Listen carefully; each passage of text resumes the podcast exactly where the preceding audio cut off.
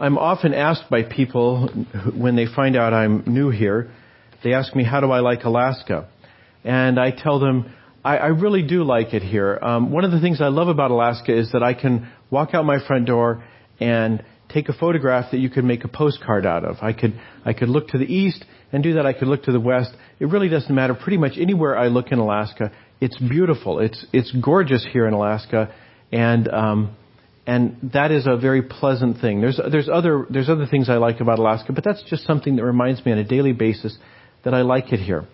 The, the problem is that there's so much beauty all around us only lasts until I look at the newspaper.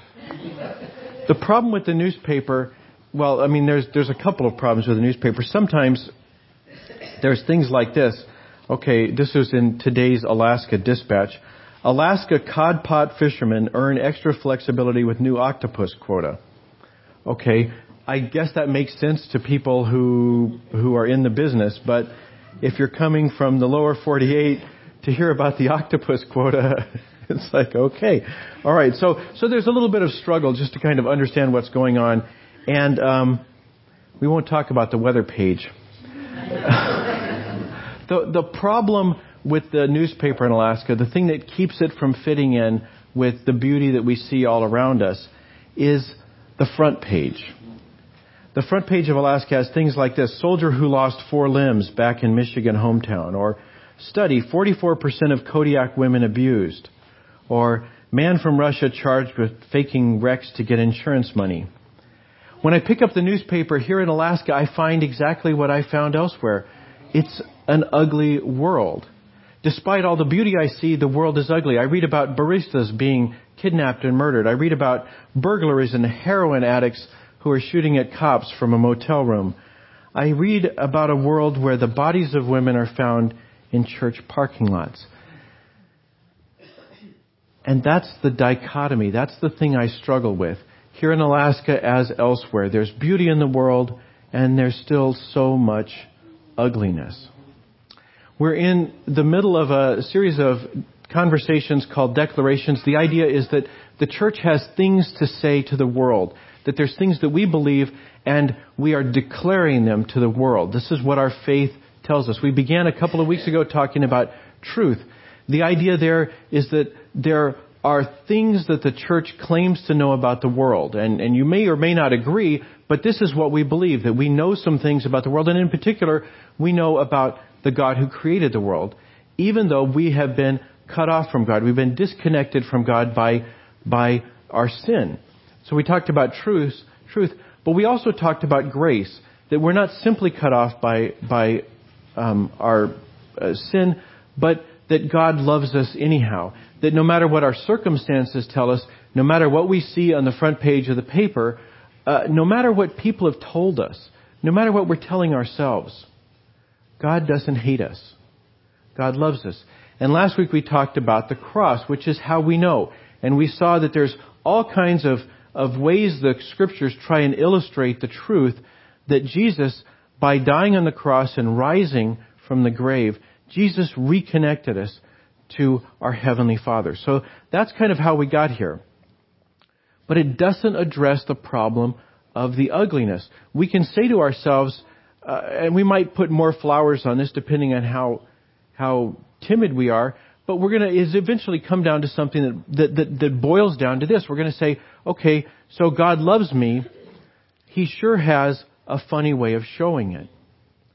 Let me let me give an example, okay? Um, and you can fill in the gaps for yourself. When I was in college, um, I, I left my record collection in my dorm room, which was stupid, and I learned it was stupid because when I came back, half of it was gone. And what really frustrated me was not that just they'd stolen my records. What really frustrated me is they had stolen half my records. They had insulted my musical taste. It's like, oh, yuck, Journey, Styx, Kansas. What are you doing listening to this 70s AOR junk? So they left the stuff they didn't like and they kept, they took away the stuff that they wanted. I was not only injured, I was insulted.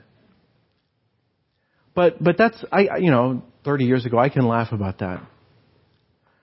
When I was in seminary, I, I, one of the first occasions I had, one of the first times the, um, the pastor of my field education church kind of let me off the, the leash a little bit was on the Sunday after Christmas Eve. It was actually Christmas morning was a Sunday. And, um, uh, I guess, uh, the, the pastor figured that I was kind of safe because who would come, right? They were here last night. They were here for, for Christmas Eve and now they're opening presents or they're traveling to family or whatever. So it's kind of he can't do much damage today. So so she, uh, she had me um, lead the prayers of the people, just like I did right now. And so that morning, I went online and was reading what all the news was, so that if people had concerns, I'd know what they were talking about and could could be in prayer for them. And that was the morning we learned about the tsunami in um, the Indian Ocean in 2005, the Christmas Day tsunami that devastated coastlines of seven or eight countries and wiped whole villages out to sea. A uh, hundred thousand, maybe maybe a million people um, were were killed in that in that disaster. And I was thinking to myself, how could God let this happen on Christmas? You know, I, I have got a little box and I kind of push disasters into them because I don't understand disaster anyway. But but how could God allow such a terrible thing to happen on Christmas Day.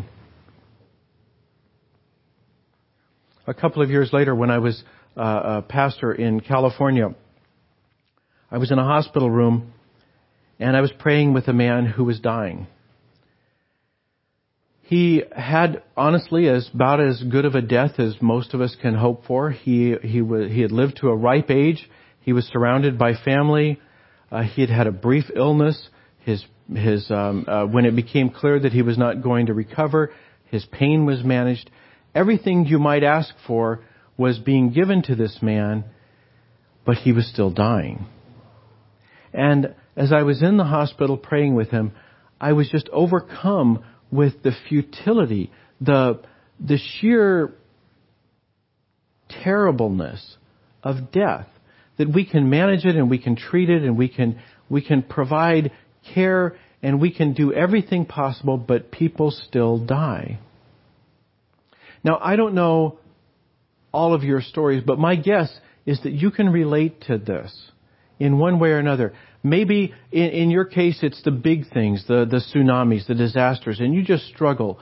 Why is there such evil in a world that shows so much good? Why, why is there disaster and famine?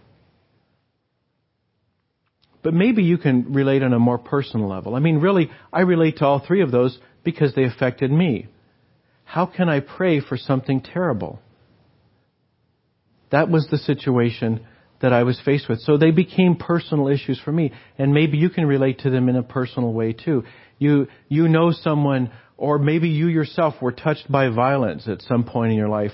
Uh, maybe you've struggled with um, an illness of some kind, and you say, how could God let this happen? Why is there so much ugliness in a world that is so beautiful? This is the question we wrestle with.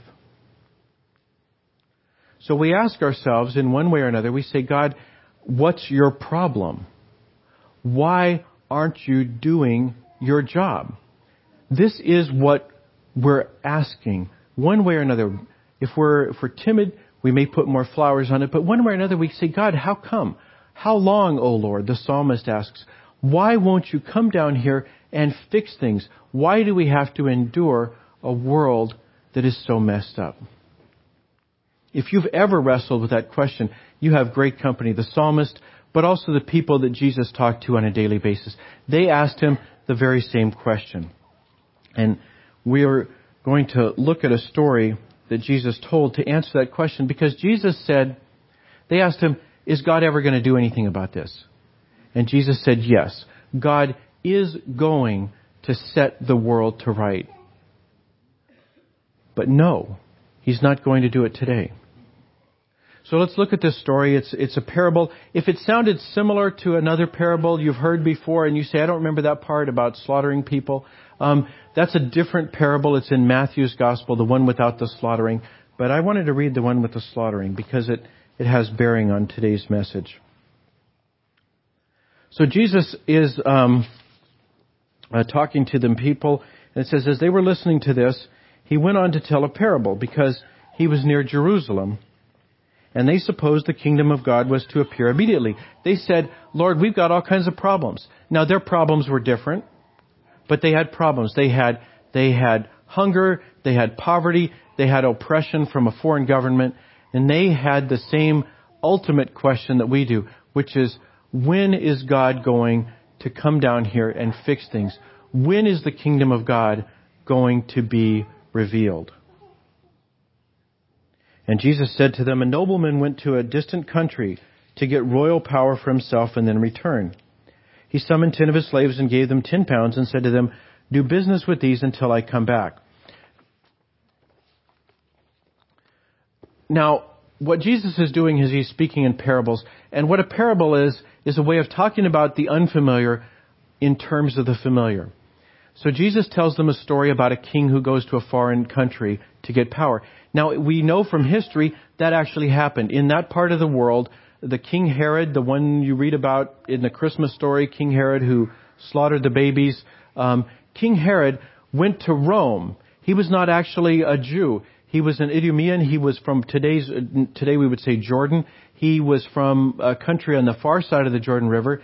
He came to Judea, married into the royal family there, and then kind of eliminated one uh, adversary after another until he thought he was strong enough he could go ask Rome, is it okay if I'm king here?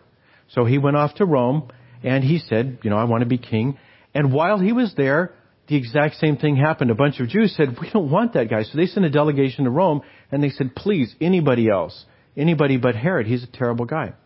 So Jesus is telling them something that they don't understand about the kingdom of God and when it's going to arrive in terms of something that they do understand. They understand that, that kings get their power from somewhere and they have, they have uh, hoops they have to jump through and I don't understand how all that stuff works. I, uh, you know, the average person in Judea, how, what would they know about the court of Caesar, right? But he's saying he had to go off and he had to go do something before he could come back. And he says there were some people who said, we don't want him.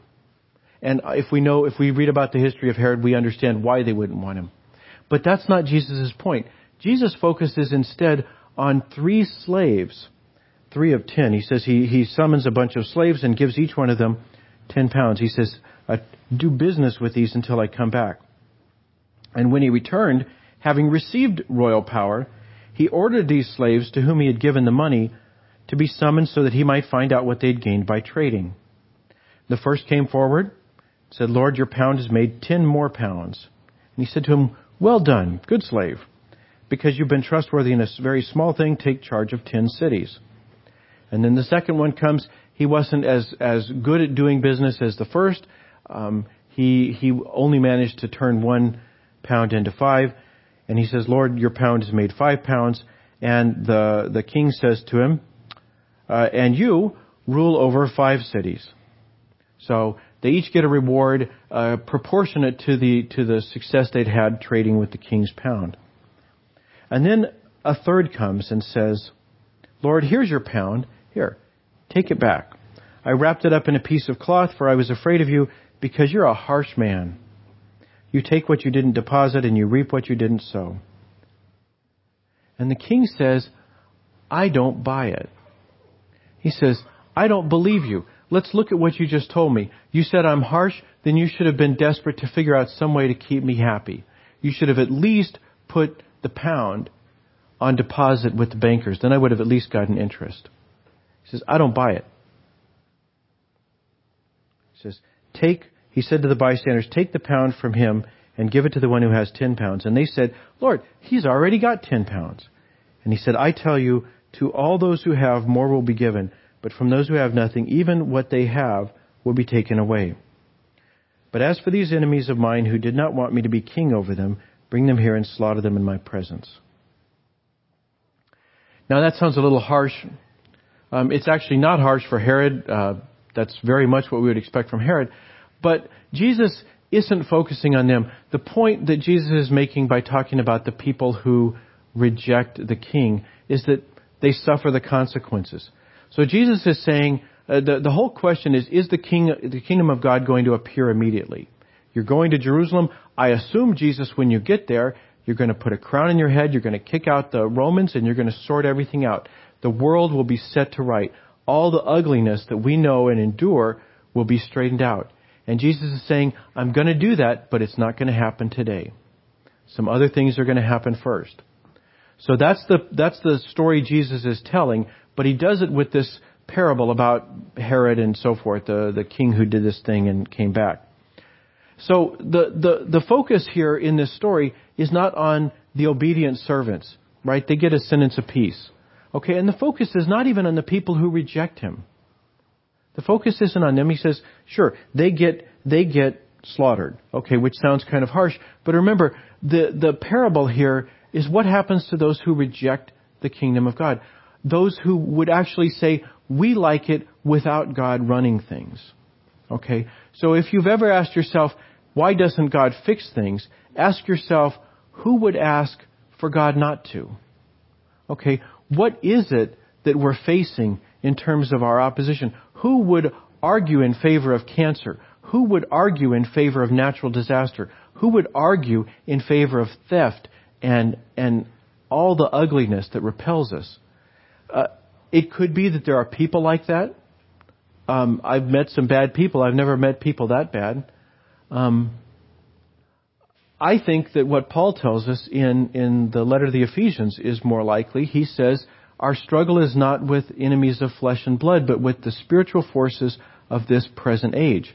I think Jesus is saying, those who will be slaughtered are those who are causing the trouble, those who are appealing that there would not be a change in government. They like the way they've made the world into a mess and they want it to stay that way. And Jesus is saying, there will be justice. At some point in the future, the people or the forces that have caused all the ugliness in the world will face justice. But that's not his point. It's true. I mean, he wants, he wants you to understand that. There is an assurance that, that the problems we face, there will be an accounting, there will be justice for them. But the focus of his story is the great middle part. The one servant who showed up with nothing to show for his time away. The one that the king says, I don't believe you. The great middle part of this parable is about not the people who say, sure enough, the king told me to do it, I'm going to go do it. And it's not about the people who say, I don't ever want Jesus to be my king. I like robbery and evil. It's about people who sit in the fence. People who are going to wait and see how it plays out. People who haven't decided which team they're on. That's who Jesus is talking about. The people who are just waiting, waiting to see what happens. So Jesus tells them to get off the fence, to get off the sideline, and to get in the game. Jesus says, that's what matters. Even more than obedience. He doesn't, he doesn't need care. There's both, both slaves who do, who, who behave obediently, they, they don't get any particular praise for having been more, more effective than one another. The, the one who gets 10 pounds and the one who gets five. That's not what the focus of the king is. The king is, are you on the team or not? Are you in the game or not? So Jesus says, have faith the king will return. There will be an accounting. Uh, justice will be done.